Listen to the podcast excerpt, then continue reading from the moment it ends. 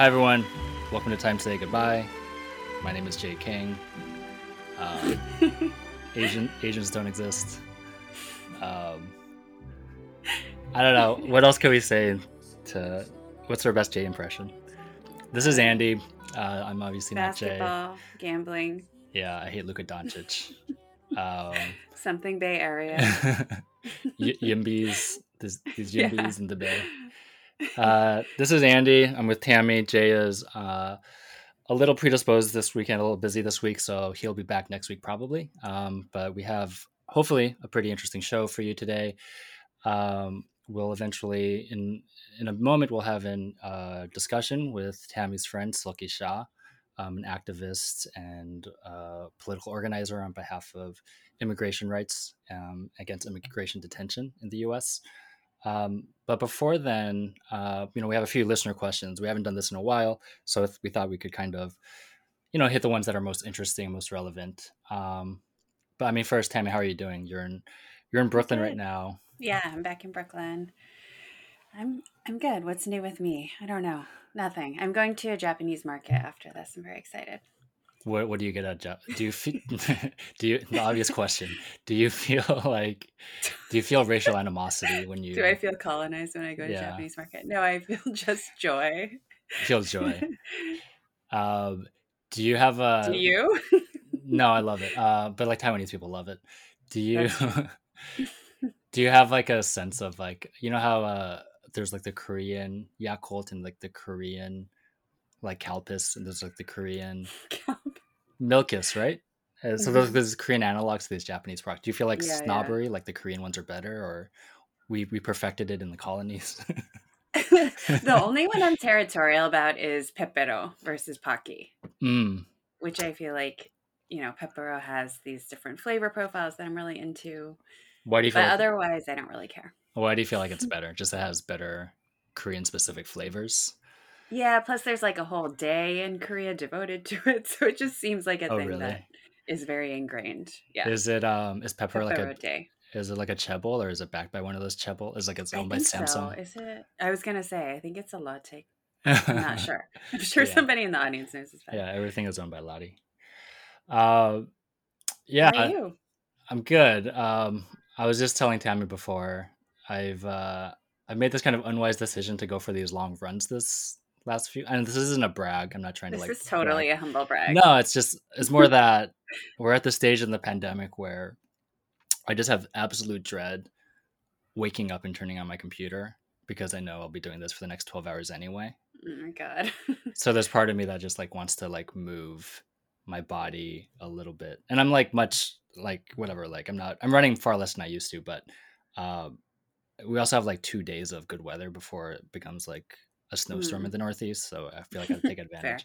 but I do I do feel like um, even though it's the beginning of the semester for me, right? This is like my the beginning of my year. I feel like I'm still like you know in like the sixth semester of an academic year that began in 2019. Oh my gosh, horrible. Yeah, and I think a lot of academics. So I don't know. I'm just like probably making this unwise decision to like um put off put off my work today. And but um You're not going to campus at all, or are you going like once in a while? I am I am to teach, um, and then we're Yeah. still the thing with academics. In I don't know, for this applies to like the ten academic listeners we have, is that I feel like we're still in this in between, neither in person, neither neither fully in Mhm. person, neither fully online. Um, so when we were all online, I think all of us got in this habit of like committing to a bunch of stuff because like whatever it takes a second to log on to Zoom, right? Um, and then you, I think I forgot how long it takes to commute, how exhausting it is to commute Yeah. Oh my gosh. It's, it's exhausting to talk through a mask. I, I think I Mhm. think that's the problem. I'm just like always exhausted after I teach. Yeah. Um, but then at the same time, I made these commitments to like, you know, do this, you know, small talk, acad- like standard academic talk, but it's by Zoom. And I don't know, they're just like it feels like there's like one and a half academic years that are happening at the same time. Um, Yeah. God, I can totally imagine. yeah. I mean, for Yeah, the journalists, first time I like taught through a mask, I was panting because Yeah. I had walked up like three flights of stairs, which is Yeah. obviously not that many, but I just wasn't prepared for yeah, the amount of breathing that was required. yeah, it's it's. I mean, it's very sad to even talk about how out of shape we are, but it is. But also just like I don't know, it was that it, I'm definitely out of shape, but it was also just um like you know when you're lecturing, you're kind of performing and you're like Right. having to project a lot, and I Yeah. didn't anticipate the breath situation. I feel like I'm screaming like yeah, for yeah, four yeah. hours a day, and the kids are probably, I don't know. I, you know, you can see like only their eyes, and for. I feel like I'm like screaming to get their attention in a way Mhm. that keep them entertained. you know, and, and they probably can't hear me anyway. Like there's an air conditioner, the door's open, you know, there's noises everywhere. Anyway, so uh, I don't know. I think this uh, it's it's kind of this weird like in between moment that I think is making making return to normalcy like almost harder than if we were just online, like fully online. Yeah. Um, and I assume that's true of other professions. you. Um, if I had the brain capacity, I could think of other examples. I mean, for uh, for your job, I mean, it seems like you're doing more in person stuff now, or is it a lot just like I on- think um, so. I guess like the reporting never really stopped, but most of now a lot of reporting just takes place outdoors. So you have to like constantly think about how to finagle yeah, those interviews and stuff and get what you need. I think I imagine it's harder if you are like a radio person because you need to get good sound. You know, I can kind of be in bad situation, like bad audio situations and still get what I need. But yeah, but yeah, I'm thinking more about travel. Like I would like to do a story that would need to take me to the US South and I'm kind of like, should I go? You know, what does that look like? And yeah, being considerate of the people that you're trying to talk to. yeah. And I'm sure you also have um, this this this situation where people are scheduling a bunch of online things as if people are yeah, online that's true. all the time, which It's you know, very annoying. Um, speaking of online, um, our first our first topic, our first question does come from our Discord. Um, it comes from beloved Discorder. Uh, I don't even know his real name, Sans Moten. Um, that's how I that's how I said it in my head. I don't know if it's pronounced a different way.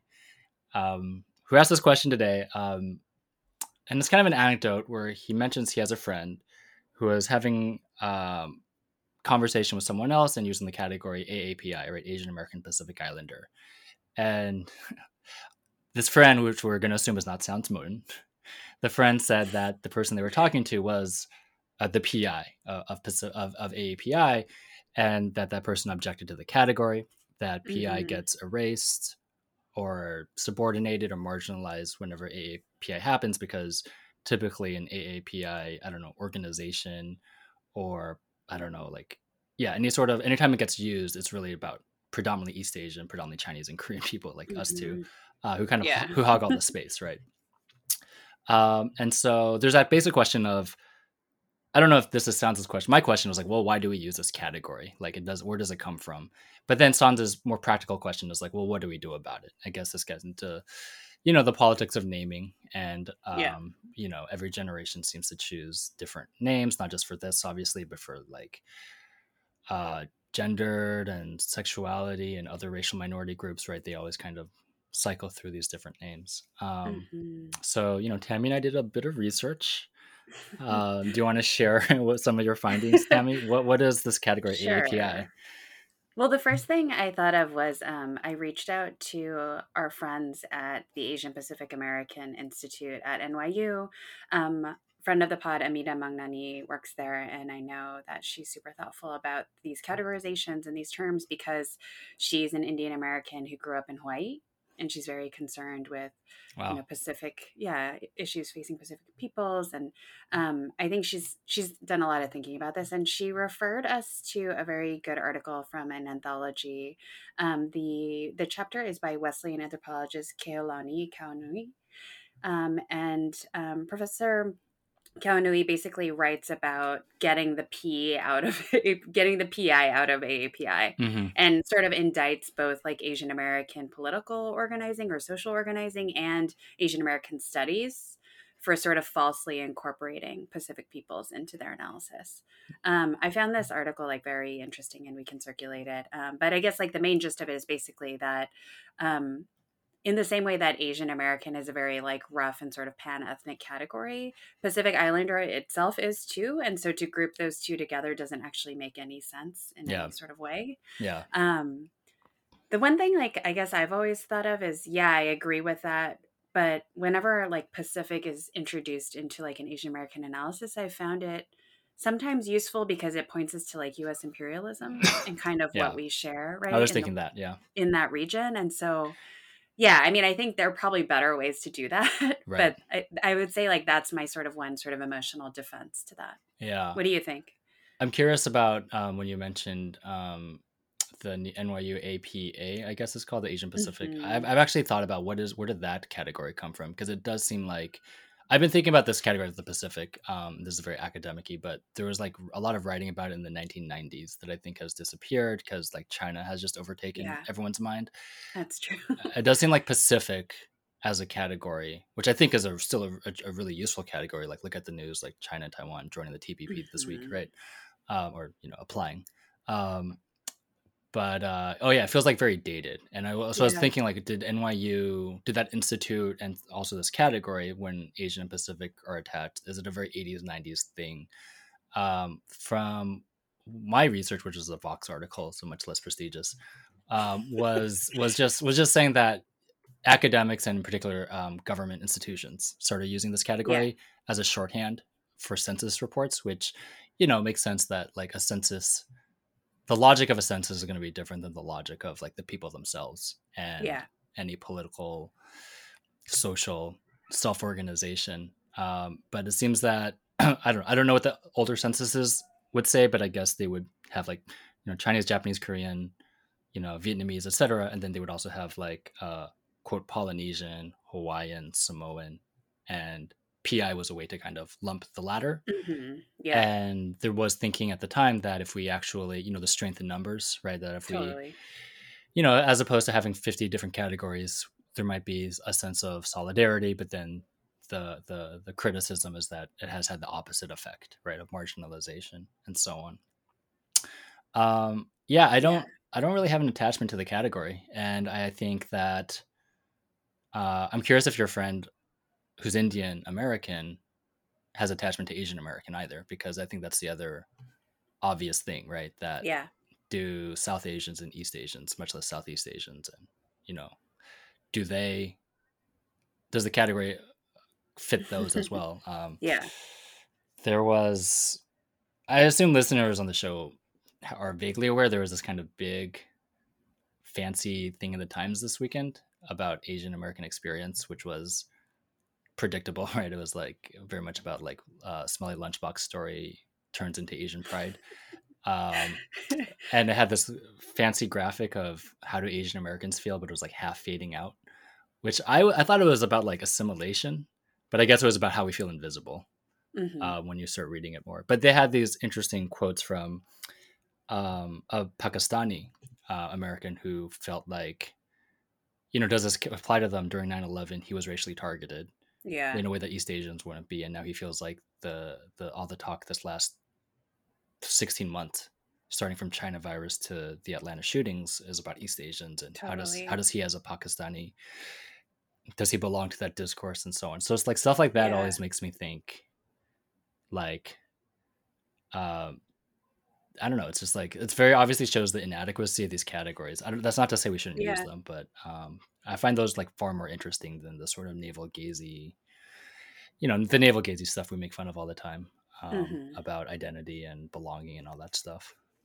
Yeah, I think that's right. And I think at the beginning of the sort of like Asian hate crimes discourse wave or cycle or whatever, we did talk a little bit about how that in that post 9-11 moment of violence, like that definitely wasn't considered like an Asian American Right. problem. And it was somehow like Islamophobia was totally separated from these categories. And I always think about um, the literary uh, scholar Erin Kunin. She has this book um, that's like about it's about literature but but in it she talks about how the, in this category like south asians and southeast asians are already tacked on to east asians Yeah. and then the pi thing is like completely ridiculous and even more tacked on to the what's tacked on and right. um and i think that's still true i mean that book's a few years old now but yeah and um in in the case of the APA Institute, um, Amita included a little bit of anecdote in terms of where it came from, and um, one thing she said was that it AAPI doesn't make sense, or even the P doesn't make any sense really in Hawaii or California, but in New York, because at NYU in particular, they didn't have any sort of like Pacific Studies Mhm. department. They Mhm. they sort of brought it in Right. to take care of that need for students, and that was in the mid '90s. Yeah. Um, Right. so yeah, I think it is born of this kind of historical moment, um, and also yeah, this sort of question of like basically like resource allocation, Yeah. whether Yeah. that's right resources of like human resources or sort of economic resources, because they wanted to pull some of the Asian American studies money basically and devote it to Yeah. this this student population. Yeah. I think I mean some of the um some of the complaints, the specific complaints about how this stuff uh how this category is mystifying. I was reading about uh the you know this Vox article talks about you know there's a belief that um all Asian Americans are overachieving on test scores and therefore like are undeserving of aid when in fact if you look specifically right it's East Asians who uh I don't know game the system or whatever it is. But uh, but the Pacific Islanders um or Southeast Asians right are kind of on the other side and so it's kind of unfair to them right to be lumped in together. Uh, and like other discourse like that and overall the I feel like the general the general sentiment I got from reading a lot of this stuff also is that when East Asia first and then China got rich the last 50 years, that just messed up a lot of things. Hmm. Because 50 years ago, it was actually okay to th- think of Korea, Taiwan, and China, less Japan, as, th- as the third world, as colonized countries, as having some sort of shared experience, like you said, of imperialism by the United States or by European powers or by Japan. Um, and you know, there was obviously talk about like, the non-aligned movement, you know, between Asia and Southeast Asia and Africa and so on and so forth. Um, but that just seems like kind of absurd today to talk about the rich East Asian countries. Yeah, um, and you wouldn't have these categories if you just started from 2021. These Yeah. categories are born from this like post-colonial decolonizing moment that have kind of like they've been messed up. I mean, everything we've talked about on this podcast, I feel like is a result of what gets messed up when when half of Asia got super rich. because of the tigers. Yeah. Exactly. I mean, but I think even if we apply that analysis, like the Pacific Island trajectory and their particular history of colonialism is so different than Right. ours, you know, that it still isn't sort of congruent in a way that makes sense to lump. And I think even the census recognizes that now. Like that's pulled out, and like Hawaiian Pacific Islander is more sort of al- analyzed alongside, for instance, like Native American or right. um, Eskimo population. So, um, yeah, Yeah. Yeah. there's more recognition i think of that now Right. And yeah, and the other thing I was thinking was like, uh, like Hawaii is like the obvious place we should think about this is because in Hawaii itself you have very clearly yeah this dynamic of East Asians being the I don't know if you want to say colonizers, but they're definitely part of the ruling elite of that of, Yeah. of the of that state alongside the whites and um Mhm.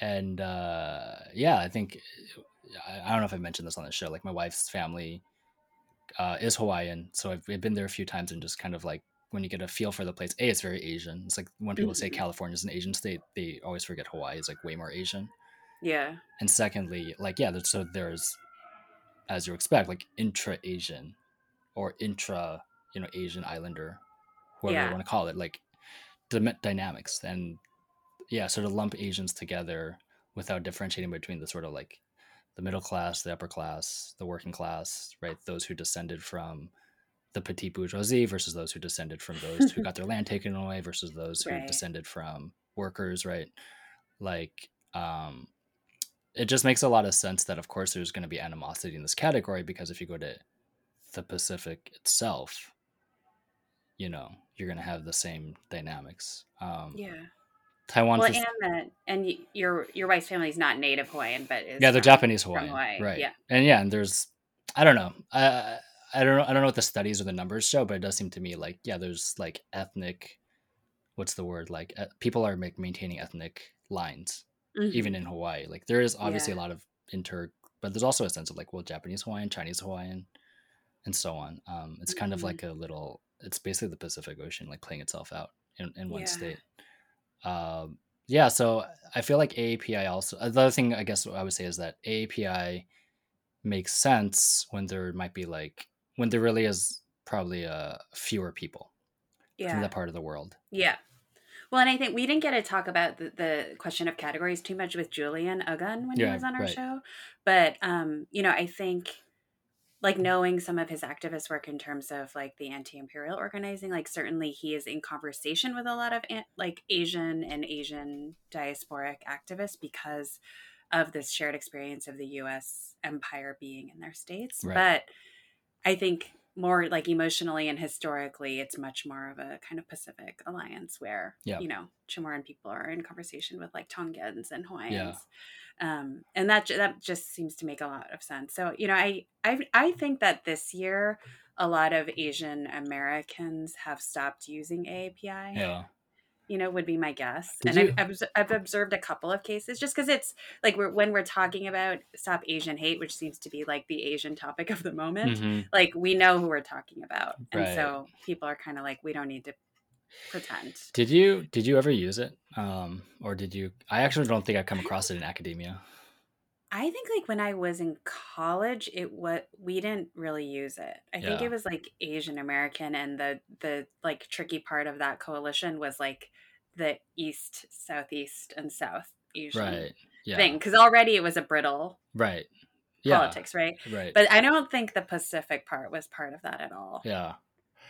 Yeah. I mean, the other, yeah, I don't know what the solution is in terms of naming, but I would say, like, I still like the idea of Asia, or like you said, the Pacific, because precisely because it is full of all these contradictions, Mhm. that's good. Like, we should retain, we should retain a sense of all these contradictions between East and South and Japan and its colonies and Southeast and, and, and indigenous versus like Han Chinese colonialists, right? Like that that it like for those of us who are Asian American and have some ties to the region, to think of your your family's history as purely like, you know, like the state of Washington and Taiwan, for example, and that's it, right? Yeah. That that's something that you know, if you look at this New York Times article, that's how most people think about it, right? It's like Mhm. where your parents came from and where you wound up at the end, instead of thinking about actually like there's all these other places that are overlapping um, and are shaping your world. And um, you know, if you're East Asian, you should be aware that, like, if you're from Taiwan or Korea, you should be aware that you know there's a relationship with Japan and the United States there that probably is at the suffering of a lot of the rest of the Pacific Ocean um, and China, right? Um, yeah. so it's, I don't know stuff like that. I think is is is so. I think these big capacious contradictory categories like the Pacific and like in Asia Mhm. are useful. I, I like to I like to use Yeah. them. I know people like frown at the word Asia. I kind of use it in this sort of like tongue in cheek way because like I know people it pisses people off. it's sort of challenge. Yeah. Well, it, I think you're pointing to something like Paul Gilroy meant to do with like Black Atlantic, Mhm. right? Like you set up a framework to think about Right. history and Right. migration in certain ways. And so, you know, could the Asia Pacific be the Black Atlantic, you know, Right. as a sort of like analytical category? I think Yeah. that's really interesting to think about. And I think more people are thinking about thinking Yeah. that way. Yeah, so there was a moment, you know, Black Atlantic comes out in 93. It's this big moment for um, cultural studies and thinking about, um, I guess, race beyond one or two countries at a time. There was a opposite movement to have like Pacific studies, as I was mentioning in the 90s. Mhm. It didn't really amount to much. Um, Hmm. I mean, I think there's really good stuff there. Um, but uh, it seems to have kind of faded away. I think China has just overshadowed it um, in a way that is not. It makes sense. On the one hand, it makes sense if you just look at the news, like, and people have to like figure out what is China first. But I, I hope they swing back to also placing China within the, Mhm. the rest of the Pacific, because if you look at the news, like that's how this stuff is playing out. It's not just China, U.S. It's China, Australia, Yeah. China, Vietnam, China, you know, and so on. Um, and that that makes a lot more sense. And now China has inserted itself into what used to be the Trans-Pacific. Partnership. Such so- I have, to, I have to read more about it, but yeah, just the if you just told someone the story, funny. the story of what happened, people would laugh. It makes no sense. Like Obama created the TPP, Trump pulled out, and now China China has asked, asked Japan, and in the meantime, Abe kept it going, and now China has asked Japan if they could Right. join. right. And And its it- entire creation was obviously to right. go against China. and China's like, yeah, we also want those tax benefits. Um, yeah. Well, anyway, I think this is a very good question. Um, yeah. yeah, and we should. I'd love to do more thinking about it on the show. Um, also, I think it's sans mouton. Oh, is it a French thing? Without what is mouton? Without Like mouton? mouton is like um like sheepskin Okay. or sheep, lamb. Okay. Okay. Oh. Okay. Yeah, I I've just think been it might be a sans in my name. reference to his dog, but I'm not sure. Yeah, ask sorry him. for doxing uh, our Discord list. He can just change, change his name on the Discord. Um, you know, there's a couple we were discussing. The one that Tammy was also suggesting we look at is uh, from Robbie, a psychology professor, who's written very thoughtful emails to the show on our Discord or on our Gmail. Not not everything goes to Discord, so you know we welcome um, all sorts of emails about all sorts of um, aspects of our show on email. So Robbie writes, um, now that classes are underway, I am in my own world teaching and don't have much interaction with the more centrist administration. Oh, sorry for, you know, for including your criticism of your boss. I would be curious to hear your thoughts on how you navigate the core mission of academia, which appears to me to be the endless growth and jockeying for funding and prestige while sincerely attempting to develop a positive learning environment. It's a big question. Um, I don't know, Tammy, you taught at Montana last fall. What's your what, what was This your is experience definitely teaching? a question for you because I'm- I, I'm- I'm I've never studying been on a time. tenured track position. I know. That's true. I mean, I think, um, yeah, I've just done adjunct teaching and occasional fellowships. So I've only had to do the teaching part and not any of the drama part. yeah, Um, I feel like during the pandemic, it seems like these, I don't know, these pressures for you guys are much more, seem much more intense talking to other academic friends. uh, why is that, your friends? I think because of fear of budget cuts. hmm right so you know there's so much less hiring and everyone's now freaked out about you know attrition among the students Yeah. etc and so i wonder how you've been able to navigate that because i think i know that you're always pressed for time to balance your scholarship and your teaching but you do seem to care about your I, I thought you were about to say to scholar- some extent. I thought you were about to say scholarship Oh, and podcasting. scholar- as Um, we take away time from your work right, right. um, yeah you know as the as as as the um, netflix tv show the chair portrayed uh humanists i think humanists more than social scientists right? But all these like non-stem fields are freaked out about enrollments. Um and everything is i think i think i think that's both ways there's just there's a the there, there's the research aspect of life where you have to have xyz output um, for your job but there's also like the let's say A, the B, the enrollment aspect, which is you have to like Yeah. show 30 kids, 30 out of 30 people sign up for your class and so on. Um, so I, I wouldn't say that, I would say like neither the teaching nor the research is free f- or it can escape the, the quantification Mm. and calculation of academia. mhm. Um, and I, I mean, this might be an unpopular view, but like I don't fight it in the sense that I don't assume my kids. I don't try to like take my kids.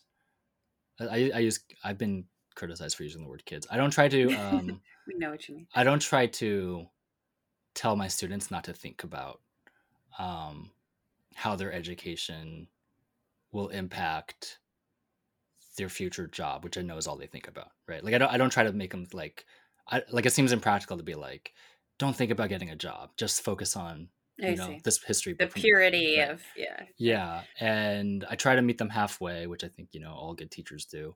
Try to make it seem practical, you know, related to, um, you know, like I teach about East Asia. I'll also have like uh, elective courses where I just kind of talk about like capitalism, which is where I like smuggle in a lot of like ideas about capitalism, and it's the capitalism class where kids are most engaged. Like East Asia Mm. is a foreign country or foreign continent, but Mhm. capitalism, you know, they lived all their life, and so when we have these conversations about, um, for instance, like the, the Atlantic world and slavery and stuff, you can also bring it back to just like, well, you know, what is wage labor today? Like you've all had a job, you know what it's like, and so on. Um, and so I think if you choose topics like, I mean, I have found that when you choose topics that have to do with capitalism, that that kids can Hmm. can get into it precisely because they are thinking about their life after college and or even their current life in college you know as they have part-time jobs and um so on but like i don't i don't want to like yell at a kid for not remembering the name of an 18th century chinese emperor you know like which which might be like i think a certain bookish antiquarian historian's approach. Like for me, it's like uh, try to meet them halfway and um, kind of think about like, well, what good is like the stuff you're teaching? What good is it for them in their life? Um, but that's about and it. at I this mean, moment, you don't feel like you have to worry at all about sort of. You're not obsessed with sort of prestige concerns or job. Your job feels secure enough for you to do what you need to do.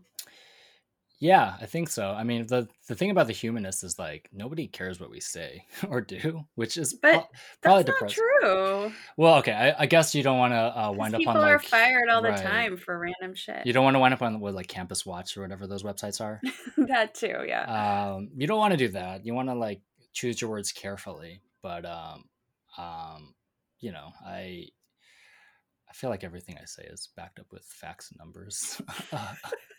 well, I uh, think you're also teaching in a moment where capitalist critique and Marxism are Mhm. are somewhat welcome in society, right? Yeah, I mean, and- I don't, and in the academy, they're not as controversial as at a different moment they might have been, maybe. like I don't I don't call it that, right? I don't say like I'm going to give you a Marxist critique. I'm just going to tell you how capitalism works historically, something like that, right? Uh, some phrasing like Okay. that.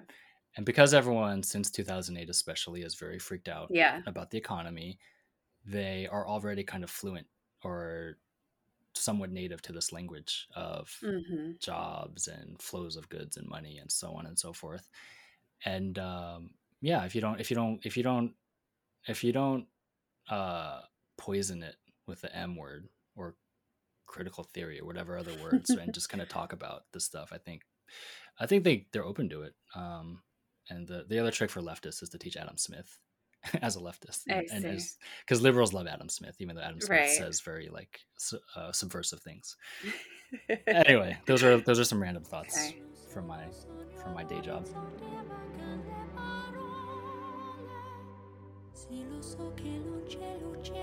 Shall we start? Okay. All right, welcome Silky Shah. Silky's a friend of the pod and executive director of an abolitionist immigrant rights organization called Detention Watch Network, which you guys should all check out if you haven't heard of it. Um, I know Silky through journalist friends because Silky also worked at Democracy Now! and was part of a sort of pre Time to Say Goodbye uh, radio show on WBAI called Asia Pacific Forum, which is still going through a collective of Asian Americans. And um, apparently, Silky also had a college radio show called Chutney Bubble Tea, which we can come back to in a minute. Um, Silky grew up in Texas in an Indian immigrant family and now lives in Bellingham, Washington. Welcome, Silky. Welcome. Hey, thanks for having me on. It's great. This is I'm like excited to be a friend of the pod. Yeah. yeah, of course. I think we have like five guests from Western Washington at this point. They're just- We're a very PNW show. Yeah. So yeah, PNW pride. yeah. Um, Silky, actually, in our Discord, people last week were circulating an article you wrote in Truthout um, that sort of gives a, a kind of diagnosis slash prognosis of immigrant movement stuff under uh, Biden. And I'm wondering if you want to just say what that article is about, why you felt like writing it. Yeah, I mean, initially the article sort of came out of me being one of the dozens, thousands of people who are processing 9/11 and having been like a Yeah. adult, you know, like I was 20 uh, Mhm. 20 when 9/11 happened, so like 20 years Mhm. later, okay, what are we negotiating? What has this meant and really specifically on detention, like what's the what are the shifts that we've seen? And so trying to sort of lay that out and show that actually in so many ways republican and democratic administrations have both led to the growth of detention to where it is now and showing you know biden in the days that he came into office detention was at a 20 year low and it was kind of remarkable that we had this moment where actually we thought we could see a real reduction in the system and and basically the opposite has happened. He's um, filled up those detention beds again. So the article sort of gets at those that you know that growth that we're seeing right now increasing Mhm. numbers of people in detention. It's sort of ebbing and flowing based on what's happening on the border um, but also like how much Biden is just not living up to the promises he made. I mean, there's been some good stuff he's done, but for the most part, we're in this place where the administration is completely committed to detention as deterrence. And so um, trying to really just push for folks to hold him to his word say okay Yeah. actually you you said you you lamented family separations you said that you were going to end prison profiteering you said you were going to do all these things and actually you're doing the opposite in a lot of ways Mm. I think people have a sense of sort of kids in cages and like immigrant private prisons, but what do you mean when you say immigrant detention? Like, what are the different categories of that system? Yeah, so immigration detention is, um, you know, anywhere from like 150, 250 facilities that are used across the country to hold people who are either sort of awaiting a hearing on their immigration proceeding or, you know, their status, determining their status, um, and or awaiting deportation or appealing a decision on their case. So they're there for a completely, you know, civil proceeding where they, if they have a past criminal conviction, they've already actually either served time or were on parole or other things, and now they're just in the system waiting to go before a judge or waiting deportation. So, um, these facilities are jails. I mean, they're jails that are a lot of county jails are used across the country, but also we've seen an expansion of the use of private prisons, especially in the last 20 years. And those are sort of the large scale facilities that are dedicated to immigration detention. So, actually, Mhm. in a lot of ways, Immigration and Customs Enforcement prefers those facilities because they're meeting their need in this particular way. Mhm. Um, and then there's, I I mean, of those 200 plus facilities that are used, only five of them are owned and operated by ICE. And in, and in fact, those facilities are most of their services are contracted out. So the whole sort of model of immigration detention is one of subcontracting, um, outsourcing everything, and um, and yeah, I, I mean, I would say that it's it's sprawling. It's across the country, but probably you know some of the places where you have the largest numbers are Texas, Arizona, California, um, Florida. You have really high numbers of immigration detention, and in the Trump administration, a really significant growth in detention in Louisiana, where um, they actually moved towards some serious crim- like criminal legal system reforms that emptied some of the beds that end up just Mm. going and becoming ice beds. So you're mostly talking. I think in the last few years, where we're, it sounds like we're mostly talking about the southern border as the site for a lot of this stuff. But your article brought it back to like you said, like 9/11 was kind of you said the not the beginning, but I guess an inflection point in kind of giving political cover for the government to kind of boost all these numbers. Um, was that like a national like what? How has the geography changed? Because obviously 9/11 wouldn't be just about the southern border, or um, the war on terror wouldn't be just about the southern border. Um, like what has there been a shift like what, what, what was that like handoff from sort of the war on terror anti-muslim um regulation to like this new emphasis or not new but like this re- renewed emphasis on the southern border in, in recent years Yeah, I mean, I think on the period of time when the 9/11 happened, it was actually interesting because in many ways the private prison industry at that time was going bankrupt. And in fact, some of the earlier campaigns that I worked on were trying to get universities to divest from private prison companies, which still are ongoing to some degree. Um, and they were getting bailed out by Wells Fargo and Lehman Brothers, and Mm. um, they they saw 9-11 as this opportunity so they started to build some spec facilities and that's some of the early campaigns that i worked on in texas as an organizer where they were like let's just put this 500 bed facility here or this 1000 bed facility here and that's you know if we build it they will come it was like that sort of framework and and it worked and um you know under the bush administration i mean think everybody know like dhs still is just like a mess of an agency and at the time you know there was 350 jails in use. People had no idea where anybody was. Um, people were transferred constantly and so and there was like some pretty serious reports about deaths in detention. Um, and the folks who were in detention at the time it was a it was a mix but there was also these like sort of large scale raids that were happening in immigration detention um or not i- in, immigrant communities. So like you and, and in fact one happened here in bellingham where you just had like a lot of targeting by ice agents. Um the the sort of shift that I think is important, that, like there's been sort of a few shifts, but one of the important shifts to name before getting to the border piece is, and of course the border piece is happening throughout this um, Mhm. period. But when you look at detention specifically, when Obama came into office, a lot of what he did was sort of make, you know, he made people believe that targeting people with criminal convictions was a progressive reform. Like he was doing the right thing by doing that. And so Right. he made the machinery much more effective. ICE police collaboration went up.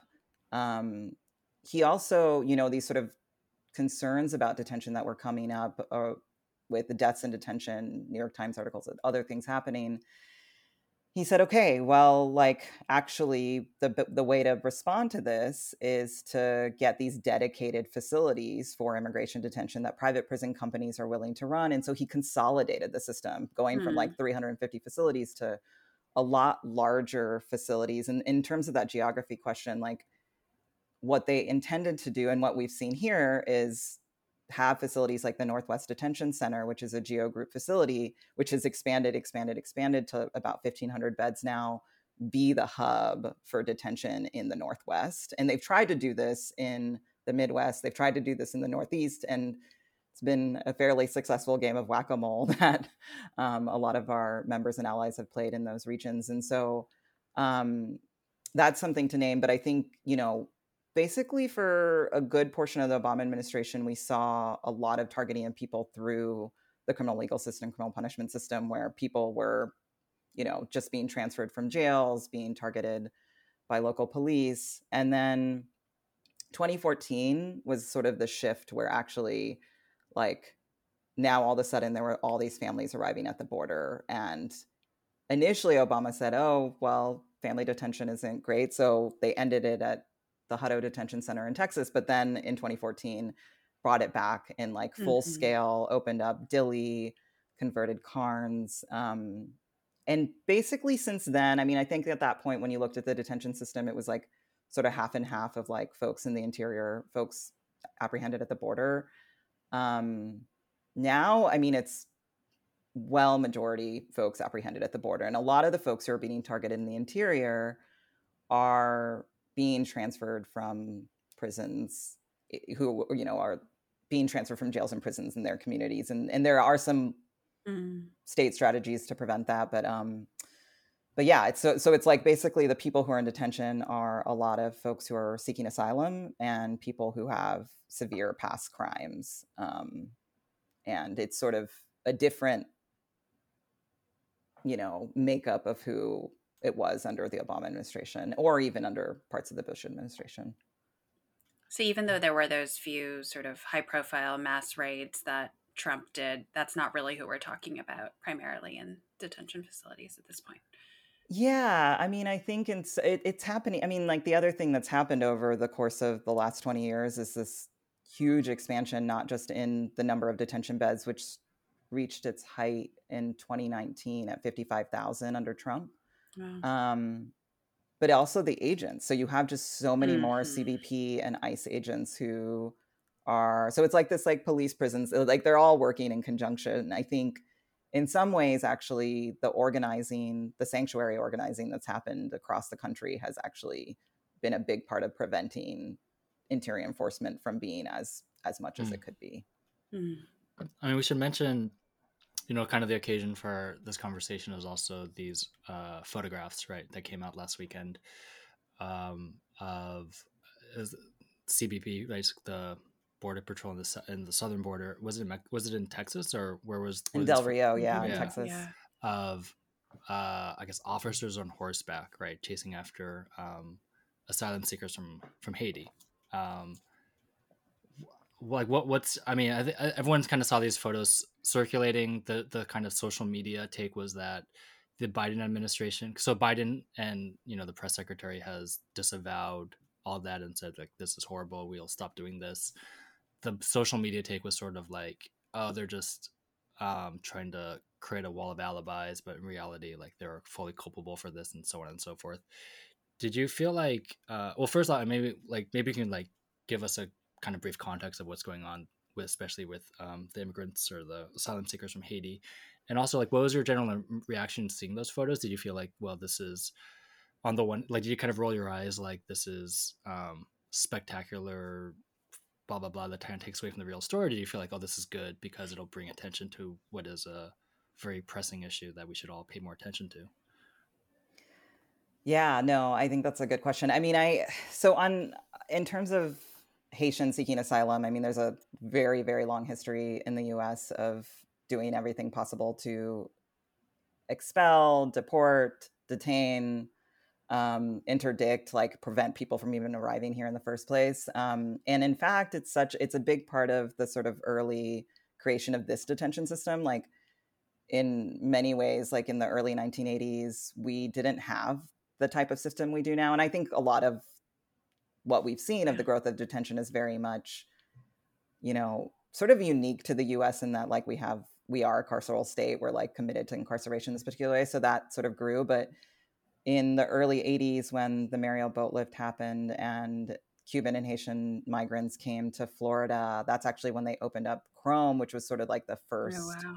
big detention center. Like, and it's a ICE facility, INS facility at the time. And um, and so, you know, I think you know, I think a lot of folks have been learning about some of that history and and also the use of Guantanamo to detain Haitians um, during the HIV epidemic. And so I think, um, you know, there's so much about the ways these policies and, and these approaches happen in the context of anti-black racism and, and what that how that impacts things but i in terms of seeing the photos i mean it's really interesting i think there are a lot of catalyst moments in our work right? Like we as people who organize and try to find ways to engage people there's these moments that happen and you know and i think and I, I, mean obviously last summer like george floyd was such a particular moment that really sparked something i think in the immigrant rights context in the last few years the, the family separation crisis which I think for a lot of folks who have done this work for a long time, we're like, well, actually, families have been separated for a long time. It, it might have happened in a different way, or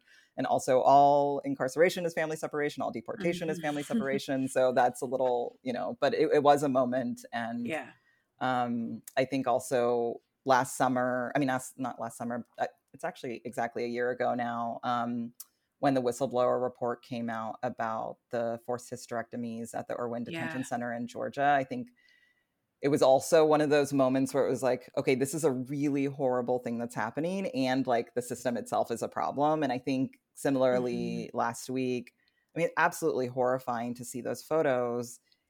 And we all know what Border Patrol is. I mean, you you saw these. Yeah. I mean, maybe Mayorkas or whoever was saying, "Oh, like Border Patrol there is to protect to protect people to save lives and then uh, No More Deaths would be posting like all these images of border patrol like pouring out water of people who are coming to the desert and you know like for it, it, it it's it's all a farce and so you just sort of like are looking at it and you're like okay the few bad apples frame is there um but we know like the, the whole point of these agencies and and i think even more so i think this has been one of the biggest challenges is that under the Obama administration, there was like this sort of moment where it was like, okay, maybe there's this new memo that says you shouldn't target these people, or maybe there's something that we can like use to influence what ICE does. Mm-hmm. All of that is that much harder. Like, I, I didn't believe in it then necessarily, but all of that is that much harder after four years of Trump when actually these agencies are essentially Trump's mob. Um, yeah. And so, yeah, I think, I mean, I think it was, it's, it, you know, they're important moments because it's like Biden saying one thing and like actually the images and what we're seeing is something different. Um, but what he does with that is is the question, and what we demand of him is the question. Because even in the sort of like kids in cages moment, like if you look, there's like the number of times people, you know, Googled kids in cages like two years ago versus how much they do now. But we still have, you know, 15,000 yeah. um, yeah unaccompanied kids in these facilities. So I don't know. It's it's a it's a challenge, yeah. but I do think it is a moment that now, you know, media is maybe paying. You know, there was the like mm-hmm. Caitlin Dickerson piece in the Atlantic, and that are sort of like, oh, you know, he doesn't get a full pass. Um, yeah. Do you, I mean, are you amongst amongst your friends? Are you all predicting or optimistic that there will be some policy change? Um, it's really hard to say. I think it's a question of how we can mobilize people and there have been moments, you know, I think like under Obama, I I think they're, you know, both like the not one more fight and that leading to DAPA, obviously, um, the deferred action for parents. Um, and, you know, there's been these moments where it's like something has happened and they'll do something. So uh, the other moment under Obama that sort of happened towards the end was there's this whole other shadow system of immigration prisons in the Federal Bureau of Prisons that is also privatized of people who are non-citizens in the federal prisons and the Bureau of Prisons. Um, and Sally Yates came out with a memo a few months before Trump was elected saying, we're actually going to get rid of the system. We're going to like yeah. stop working with private prison companies. And that felt like such a catalyst moment and,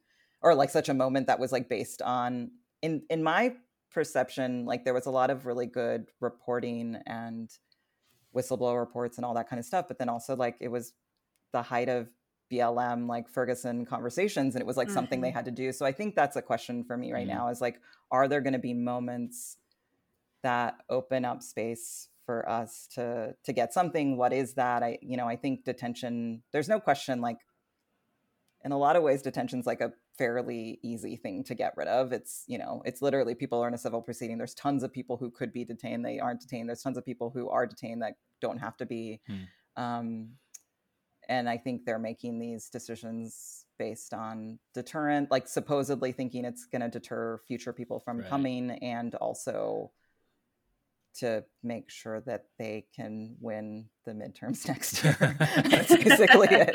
That's you know like that's that's the calculation. Yeah. So I think the question is like if they'll be pushed enough to do something else and like what's that thing? Mm-hmm. Um, obviously, we're also having like the big reconciliation legalization fight right now, and um, so yeah. there's yeah there's you know there's a lot of different things at play. Yeah, I'm curious about it, it sort of goes to your like the nature of your organization and also like the strategy kind of in terms of legislation and policy which is like i've always found the focus on detention really fascinating because the immigrant rights movement or movements is so fractured and there's so many different layers and so you have people fighting for you know humanitarian stuff like asylum and refugee status and tps and then you have the DACA folks, and you know, nobody like everyone kind of is in conversation, but they're also sort of these slivers of fights. And so I think in the discourse, there's over the past like 20 or 30 years, we've talked about quote unquote comprehensive immigration reform. And, you know, what does that mean right now? And, and in a way, like your organization sort of cuts through all of that because you're sort of first of all, you're advocating for kind of like the quote unquote bad immigrants, like people who may have criminal records, right? You're not saying everybody has to be a saint to stay here. And you're kind of looking at a system that that runs across these different sort of categories of immigration status. So I'm just wondering, um, yeah, I guess like one, why focus on detention out of all the things you could focus on in immigrant rights? And then two, like in this particular moment, um, are people just kind of doing their own sort of you know small thing in immigration or are you all talking about comprehensive immigration reform yeah i mean i think first and foremost we focus on detention because it's a piece of the puzzle of the prison industrial complex and it's you know inhumane and demoralizing and deadly in some ways and quite yeah. awful um, but i think uh, another reason that is you know maybe not as clear to people is that it's a key driver of deportations. Like the existence of detention allows for mass deportation. And so, you know, when it's so many decisions often about who is in detention or who gets targeted is sometimes even based on the space that exists. So here at the Northwest Detention Center, there is, I think, an 1,100 bed guaranteed minimum. So it's a 1,500 bed facility, but they they say we, you know we are gonna like ICE has to pay Geo Group for 1,100 beds regardless. And that creates an ex- incentive for ICE to say, well, if we're paying for them, we should just have people in there. And yeah, for a long wow. time, there was actually a very specific quota that was put in during the Obama years that said we have to detain, you know, we have to maintain no less than 33,400 beds and eventually 34,000 beds.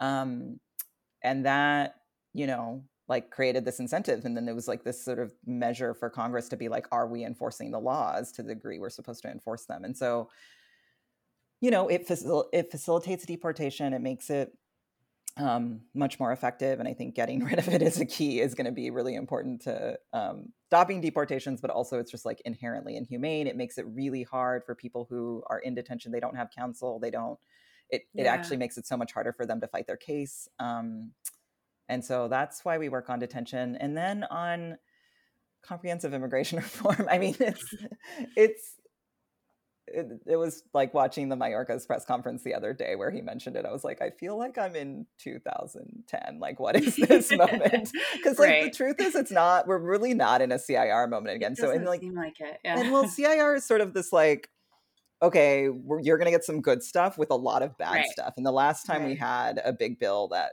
did that was in 2013, and actually, mm-hmm. Detention Watch Network came out against it eventually when there was this huge amendment for border militarization, mm. um, the Corker mm-hmm. Amendment, and it ended up failing. Um, but I think what's interesting about now, because governing be- has become so different, is that actually, you know, so we're we're a part of this coalition called We Are Home that is actually the like one of the big entities trying to push for legalization, and also has this this piece that I help lead um, that is trying to end interior enforcement and and it's different than the Obama years, where actually, in so many ways, these groups were sort of fighting each other. And I think mm. Trump, like, the veneer was off. Like, actually, we can't yeah. sort of operate in that uh, way anymore. But mm. even in the reconciliation fight, actually, these things are happening very separately. And so it's like a different it's a different ball game. It's not like one big bill. It's actually sort of more like we're in this like piecemeal things could happen.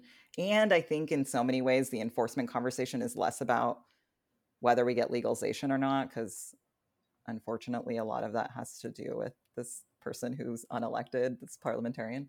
Um, but I think, um, you know, a lot of it is actually like these questions around the border and like, how do we make, like, if we want to get rid of Title 42, mm-hmm. which is the quote unquote public health measure that prevents mm-hmm. people from seeking asylum at the border, um, what are we doing to make border militarization even more intense? So I think those questions are actually in play right now, and um, and mm. I think one of the challenges on detention right now, you know, I think, you know, working in a community that has a lot of lawyers, I think a lot of people are like, well, if we get rid of the like the detention system allows us to let asylum seekers in, and I'm just like, no, like we don't want people still think of detention as housing and shelter.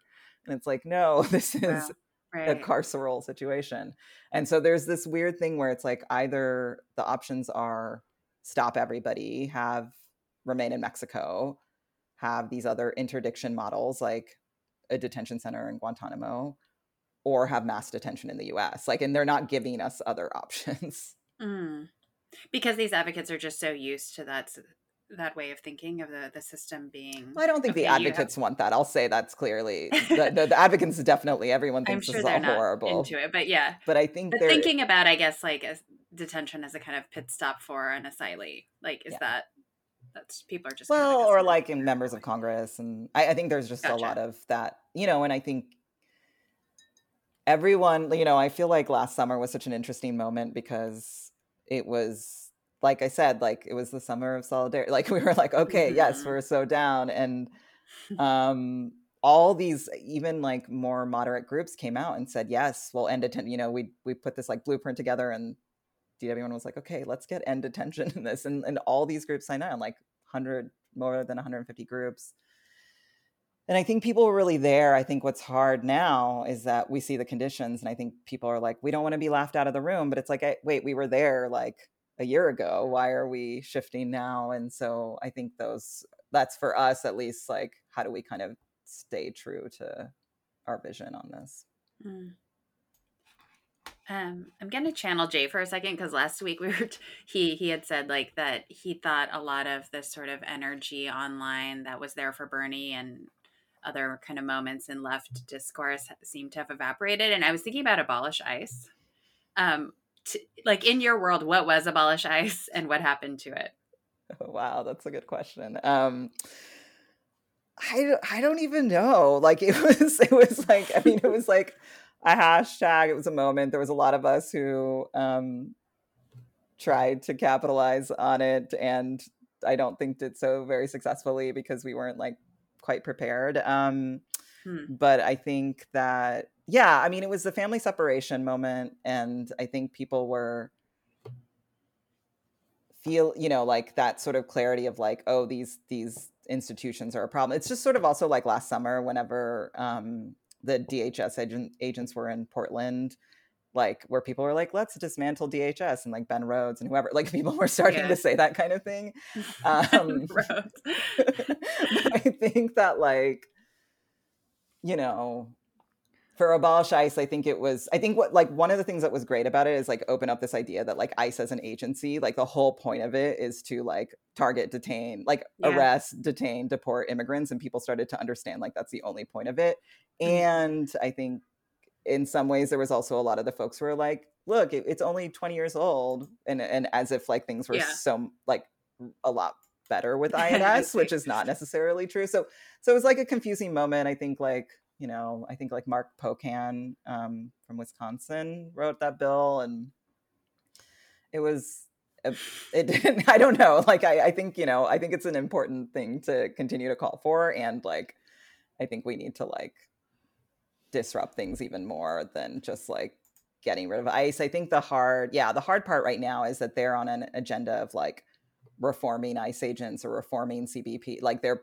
they're doing their sort of like mm-hmm. racial equity thing of like oh look we're gonna mm-hmm. we're gonna investigate we're gonna do all the things but it, i mean I, so i think in so many ways it is still an important thing to hold on to and understanding that like there is no way to like reform ice and in fact like what i, I and i yeah. and, and even this has been a lesson for me this year like a lot of people have been so obsessed with these memos like this prosecutorial discretion memo or like there's the pregnancy memo that came out or directive that was like oh you know but then ice has all this discretion and they can still do whatever they want so i think there's like this mm-hmm. element of like what like what's the point like these are all just like liberal fantasies of like oh yeah. look this is a suggestion but they're not going to do it so I, I think you know yeah. ultimately we're committed to abolish ice one of the strategies that we've sort of moved on during the Trump administration was this campaign called Defund Hate, which is really trying to defund ICE and CBP and say, hey, look, like every year they've been trying to get more and more money. And so we've been successful at like mm-hmm. mitigating how much money they get. Um, or exposing, you know, during one of the hurricanes where they just took a bunch of money from FEMA to open more detention centers um, and stuff like that. So I think there's, you know, I think that's like a concrete piece of the abolish ice bucket. But yeah. Mm.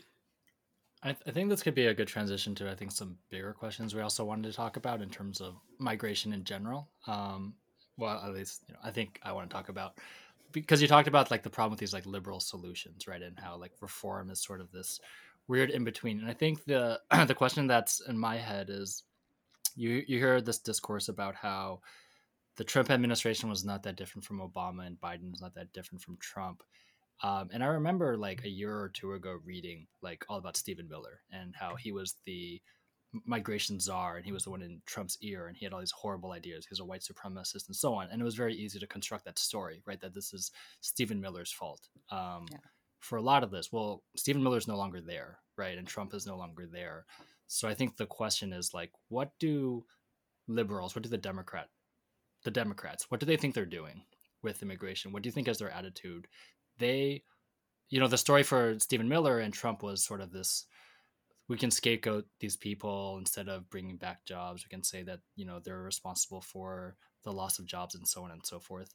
That's not the public message of the Democrat to, to like scapegoat immigrants for to win elections, right? And so I guess the question is like why are they doing this? Like why do why are they upholding a lot of Trumpian era policies like if we were to like guess like what's in their head for why this these kinds of policies are necessary um, I mean, they've they've bought into the media and Republican narrative about the border. I think that's ultimately it. Like they they've you know, it doesn't look good for them to have people arriving at the border, and you know the the sort of infrastructure at the border is not one that's welcoming in any way and so it looks even you know like so i think there's just like this challenge where there's a lot they they they need to do a lot to make things better but they're like that's not where their investment is and so i think Yeah, I mean, you know, I think like when you think about the Democrats over the years, like especially with, I mean, Clinton in so many ways and what happened during Clinton created the foundation for all of this. Like it, it just like created just a whole ability to have like a deportation machine that's massive and then 9-11 was like hey we're going to put a lot of money into it so mm-hmm. let's like do this and then i think like i said obama i think he was like i'm going to make this better but i'm going to make but like i think and i think in some ways it's also a movement like i you know we were not abolitionist at the beginning of the obama administration we you know a lot of the framework was like detention as a last resort which i never mm-hmm. really understood what that meant um, but i think that like you know we we did that work within movement to say actually what we want is abolition and mm, mm-hmm. um, i think similarly when you look at the movement of um, dreamers for instance who so much of the narrative was I came here as no fault of my own, yeah. and then eventually shifted to actually I want to protect my parents, and actually yeah. this is like there's bigger things going on here, yeah. and also learning. I think there's all this the immigrant rights movement, at least the folks who work on enforcement, started to really understand the role the criminal legal system that prisons and policing play in our society because of the way Obama used those systems to target immigrants. Mm. And so that plus like Black Lives Matter, like there's all this stuff that's sort of happening that like forces this movement to shift from being just a movement that's like, hey, we want to pass right. a bill for legalization because that's mostly what the movement has been for a really long time. It isn't a move. It, it right. wasn't a movement necessarily sort of fighting these things. And so I think those shifts are a part of it. But then when it comes to the Democrats and your question, Andy, I feel like it's complete.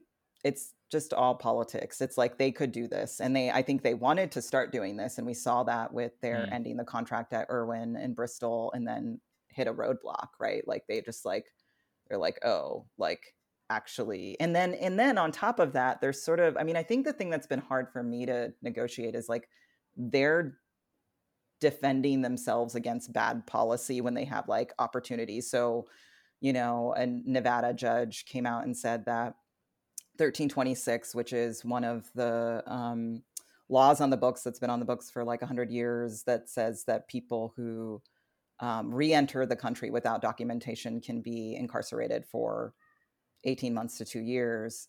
Um, and it, it, actually expanded the Federal Bureau of Prisons population significantly. Um, that that was racist and unconstitutional. And then Biden appealed it. and so you're just like, wait, yeah. this is an opportunity to get That's rid of so this really terrible law that is horrifying and that really um Yeah, so like yeah. why why like why? like they could just say, well, the, you know, it was the court the court decided it was out of our hands. So uh, I, I, I feel mean, like there has to be some ideology that's actually at play, right? Yeah, I think that they see it as deterrence. Like they think that if they're incarcerating people, if that they're deporting people, if that they're performing these expulsions, that more people won't come. Like I think that's yeah. their game right now, and they, you know, they're really nervous about what more people coming and the way immigration has been politicized, what that means for their ability to win elections. Mm-hmm. So I, I, guess the meta question is, um, I don't know if like you or your organization takes a stance. Is is is there just like no good in between is the policy like pro open borders like no immigration like regulation?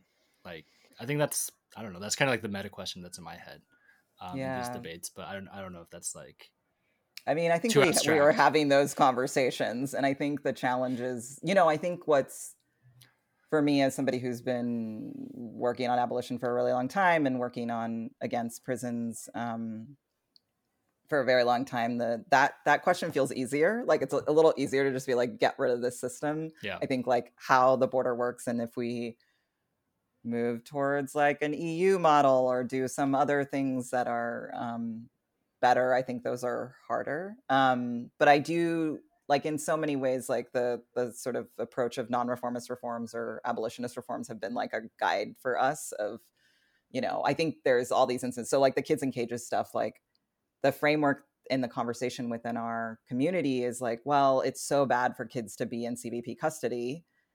Let's, you know, and but then the option is these like influx shelters that are also horrible. Mm. Yeah. Um, and it's actually like, wait, but our demand should be like end Title 42 or eh, like, let's figure out the asylum system where like people aren't feeling the need to send their kids alone. Like, that's, you know, like there's like a lot of other things that we can do than like, I feel like we get to these like stopgap solutions that don't get to where we want to go. So I think, you know, I think in a lot of ways, like my take on how to make this more humane is um, we have to change policy. That's a lot harder to do these days, given given the state of Congress. But I think like defunding is huge. Like so much of the militarization at the border, so much of the fund funding going to agents and incarceration. I mean, just allows all this to happen. So if we can like chip away at the infrastructure, it could have an impact.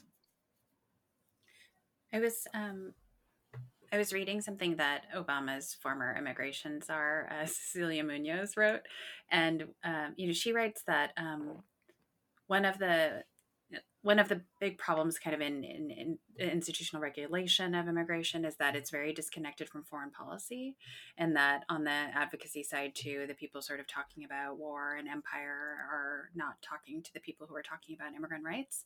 And i'm wondering if you have thoughts on that because i think like in your analysis like even in the Truthout article you you don't do that. Like you have a very integrated view where you're seeing the way the us works in the world and how that you know leads to people coming here et cetera um but but in the same way that you've said like since the clinton era or maybe even more recently in this blm era people have been kind of thinking more about immigration and policing together do you think more people are thinking about immigration and foreign policy together Yes and no. I mean, I think there's like there was this whole period of time in the immigrant rights movement where like people would just tell us that talking about root causes didn't pull well, so we weren't allowed to talk about it, which is totally absurd. Wow. Um, and but I think that has shifted. I think the hard. I mean, to me, in many ways, like you know, one of my biggest struggles with the immigrant rights movement for a long time has been that it's like not a racial justice movement and it's like Mhm. had a process of trying to be that more and I you know, I think moments like this last week like forced that a bit. Mhm. Um but I think it's also not like an anti-war anti-imperialist movement, right? Like it's not thinking about what's happening abroad that Yeah. leads people to Hmm. come here and I think the yeah. So I think that's like been a huge challenge of like trying to fill out like it, it it's so like because of the the little scraps we can get from these administrations Yeah. it's like it you kind of have to be in this framework of yay america and that's Mhm. really Exactly. hard Right. and Yeah. i don't know it's a challenge but I, you know i think people are doing it and i think Mm-hmm. people want to push back and i i mean i know that like a lot of folks over the years have pushed us on the like american values front we're just like we're not that's like not who we are but um yeah i don't it's it's a challenge for sure Yeah. Yeah. Yeah, because there's so much pressure to do the sort of flag waving thing in immigrant rights, right? And I think also, but it, but it is really interesting that this period since the Clinton crime and immigrant crime bill in '96 has also been our period of forever wars in the Middle East, and kind of those things are, you know, they're related. But yeah, yeah it's hard to do policy wise. I feel. i think they're related and i think there's also a a little bit of a danger in us like naming like you know i think there's the like because you were there i'm here sort of thing and i think that's important to name Mhm. like you know colonialism imperialism etc play a role but also like the us is just a wealthy nation people are going to come they're Yeah. always going to come and so i think we have to be It's really true. Yeah. careful and and i think in just like this new world of climate disaster and emergency Yeah. like this is this is the reality so i think you know i think some of Mhm. those questions of like is it actually about shifting a, asylum policy or like you know or like i mean i mean i think especially and people don't talk about this as much now but like if nafta hadn't happened how differently would this have looked right Mhm. like and so i think there's um there's a lot to reckon with there and it's hard to know in the way that we do our work how to like bring that in all the time but i think um people are craving it more and i think that's one but Mm. that's one of the things Mhm. that's been interesting about these like catalyst moments it's like i think people are trying to understand the border more and like what we can do and so i think that's an opportunity too because I, I and even on detention abolition like that was a part of like I feel like that's actually the consensus in the immigrant rights movement, and that just like wasn't true five years ago. Hmm. Yeah, one thing I was thinking also when I read through a lot of this stuff is that there's a lot of historical resonances uh, if you study like Asian American history and the history of how the, all this these laws came into place in the first place, they're almost entirely anti-Asian laws. In the 19th and early 20th century, like the cbp is created in 1924, the same law that bans Asian immigration. I wonder. I mean, I'm just curious. It sounds like you're saying like there isn't much historical consciousness in these kind of discussions where you have to talk to politicians all the time. You have to just kind of focus on the present.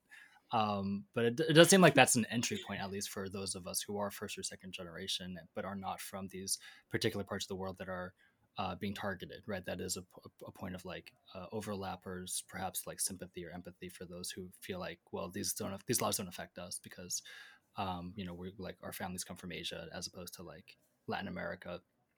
But I mean, for me at least, it's like it's instructive to think about the kind of overlap of those policies uh, the other thing I was kind of curious about was um, there's this article that I that I kept coming back to when I was um, researching this a few years ago, and I'm sure you've heard like this research by this Eduardo Porter and Karl Russell, who wrote uh, the article in the New York Times. It seems like this is their broader research about how there's a lot of mythology, there's a lot of myths around migration and attitudes about it in the U.S. Um, and just like for instance, people in the United States think that 36% of the country are immigrants, when in reality it's like 14% um, and the U.S. has fewer immigrants than Germany or Sweden.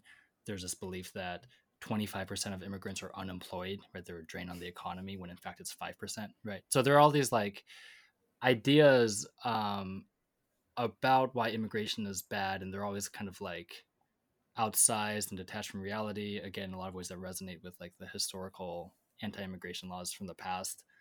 Um, and I, I wonder if like if you actually like read through the, what Porter is saying, it almost seems like they're saying like America's almost at risk of like having a shrinking population and not enough immigration, and, and like economically, we should actually like have open borders and so on and so forth.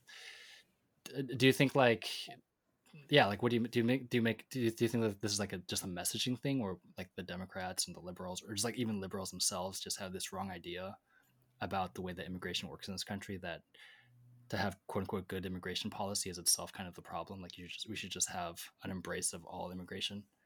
Um, and the sort of like Obama technocratic approach is, is kind of flawed. Yeah, I mean, I think that's coming through more. Sometimes it feels like it's coming through in a like sort of like capitalist, like America is going to be this like superpower we're going to be the smartest and have the brightest and all that kind of stuff so that feels a little weird but um, but i think yeah. that at the same time like you know yeah i mean i think this like question of like i think you know some of the thing a lot of the things that we've done is just sort of like break through this idea that like like people knowing immigrants in their communities and what that looks like as opposed to like what do immigrants do for america but more like in a community level i think has been our approach a little bit more um and like having us like people seeking asylum in your community or just like how people are responding to folks coming from afghanistan right now but i think um mm-hmm. you know we all do all this polling and i think one of the things that's interesting that i found recently and i think this is so much trump era dynamics is that there was some polling, I think that ACLU or somebody else did, um, that showed that actually like a lot of folks were more supportive of even people with past criminal convictions who had been here for like 20 years than people who are like a, a woman and child who are like arriving at the border. And I mm. think that mm. like so much a challenge because you're just like, oh, like we've actually just like gotten to this point even more so where the outsider is like like i just feel like we've gone yeah. so far so it's like one thing to have all those stats but like how we even go to a different place feels like a challenge and it's always been that way here but i think it's also like yeah so i don't know there is a lot more like if you've been here if you've been in my community people are willing to fight for you more or or at least be like okay with you. Right mm-hmm. yeah. Yeah wow it's so challenging um, for people who are already sort of in our left community or in left communities, what would you recommend they read or explore to try to understand these issues better? Because I think, as Andy said, and as I've probably said to you before, I think some of this stuff just seems feels so intractable, and the question of kind of what to do with the border, like it's yeah, it doesn't seem like there's a really a clear answer for for leftists. Yeah, I mean it's a challenge. Like the, the you know the book that came out recently, Border and Rule by Harsha Walia, I think is from Haymarket is I think a really good resource to understand how we got to this point and actually like not just about the U.S. and also about like what's happening in other parts of the world in terms of borders and um, I think Todd Miller's work in particular also does that sort of work to figure out sort of the border question, but I think we're in this moment in the immigrant rights movement where actually like that is the big question for us. Like, where do we go from here? I feel like we've kind of mm-hmm. like abolish ICE is like a product of the movement actually being more clear on what we have what happens in the interior.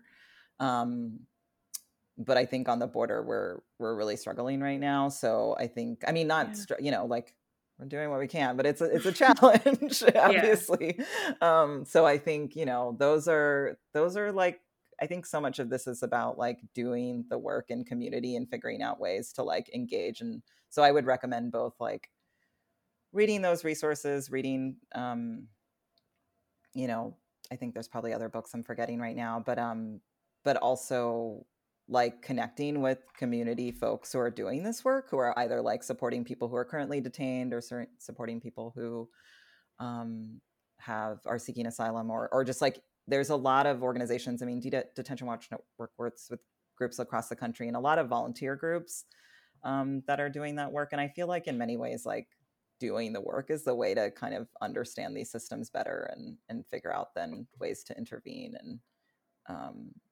support Cool. Thank you so much for coming today, Silky. Yeah, thanks yeah. so much. Really appreciate it. Yeah. And everybody should check out Detention Watch Network and support their organizing. And Silky has a really powerful Twitter timeline that can enrich your understanding of immigrant rights and maybe some TV shows. yeah. so binge watching my, bad TV. What are you watching? What are you watching right now? what am I watching? Um, well, we I we just started watching the morning show again, which is like kind of what a horrifying that? show. It's like this. It's like a Matt Lauer, like like it's like basically about the Matt Lauer story, but like you know, like Steve Carell is Matt Lauer, and so oh. it's like oh. this really disturbing. So watching that finished finished. I was I know everything's so dark. Yeah, um, but yeah. I, you know, we'll get back to like I saw like Great British Bake Off and Sex Education are back, so maybe that'll happen. Soon. Yeah, Sex Education season three is so good. Is it good, really? really? Yeah, I binged it. Hmm. Oh, good. nice. Yeah, highly recommend. yeah, I gotta do that. I feel like um, some positiveness is good. Hey, totally. things are things are kind of grim. So things are kind of grim. Yeah, on that note, yeah. thank you for tuning in to Time to Say Goodbye. You can always reach out to us on email, at time to say goodbye pod at gmail.com or on Twitter, TTSG pod. Um, also, please subscribe via Patreon or Substack. Thank you guys so much. See you next week, Andy. Bye. Talk to you later. Bye, Silky. Thanks, Chelsea. Time to say goodbye.